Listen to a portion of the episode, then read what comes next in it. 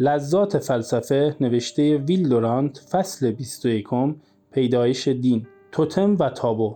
سر جیمز: در این میان نیازمندی انسان به حیوانات و ترس او از جانوران بزرگتر عنصر سومی در دین به وجود آورد و آن توتمیسم بود. توتم کلمه‌ای است از زبان بومیان آمریکا و معنی آن نشانه یا علامت است. این علامت را بومیان آمریکا برای نمایاندن حیوان یا نباتی که خیال می‌کردند روح حامی قبیله در آن سکونت دارد به کار می‌بردند. توتمیسم یا پرستش حیوانات و نباتات مقدس غالباً در دوره جامعه‌های شکاری بود، ولی بسیاری از آن در جامعه کشاورزی هم باقی ماند. بدین گونه کبوتر و ماهی و بره مقدس به دین یهود و ترسا وارد شد.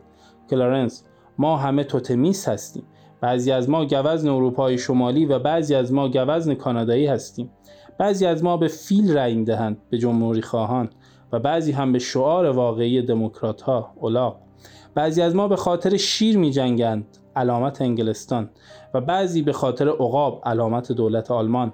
ما برای بیان نهایت اخلاص و فداکاری خود به حیوانات احتیاج داریم. فیلیپ: در 1927 حکومت ژاپن دستور داد تا هزاران معبد و ضریح و پرستش روباه و مار و خدایان دیگر خراب و ویران شود. ویلیام: شاید درنده خویی و ستمگری یهوه و خدایان معاصر او تعبیری از پرستش حیوانات وحشی بود. در طی یک دوره انتقالی خدا را به صورت انسان و بدن حیوان تصویر می‌کردند یا برعکس. مثال آن سفینکس ابوالهول است. بعضی از آن پس از آنکه جنگ انسان با انسان جایگزین جنگ انسان با حیوان شد، خدا را بیشتر به صورت رئیس جنگی و رب الجنود خیال می‌کردند، نه به صورت حیوان. ولی درندگی و خونخواری او به همان حال باقی ماند. تارت نشان داده است که مستبدترین خدایان بیش از همه محترم بوده است، درست مانند شوهران. آریل: جای تعجب است که شما مردها این همه چیز می‌دانید. ما زنها که وقتمان صرف شیر دادن به کودکان و رفتن به سالن‌های آرایش می‌شود، چطور می‌توانیم به شما برسیم؟ حال سر جیمز، شما برای پیدایش دین سه عنصر ذکر کردید: روح پرستی، جادوگری، توتمیسم. باز هم چیزی هست؟ سر جیمز: دو عنصر دیگر هم هست، تابو و پرستش اجداد.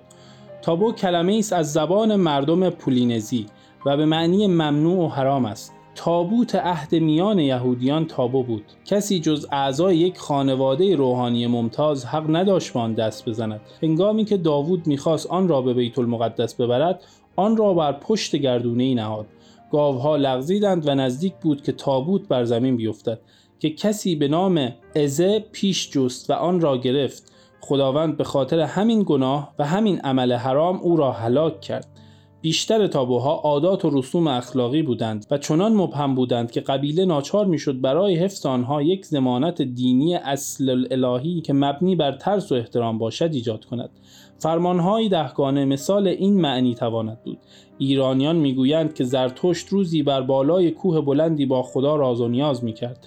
در این میان خداوند در میان رعد و برق بر او ظاهر شد و کتاب قانون را به دست او داد.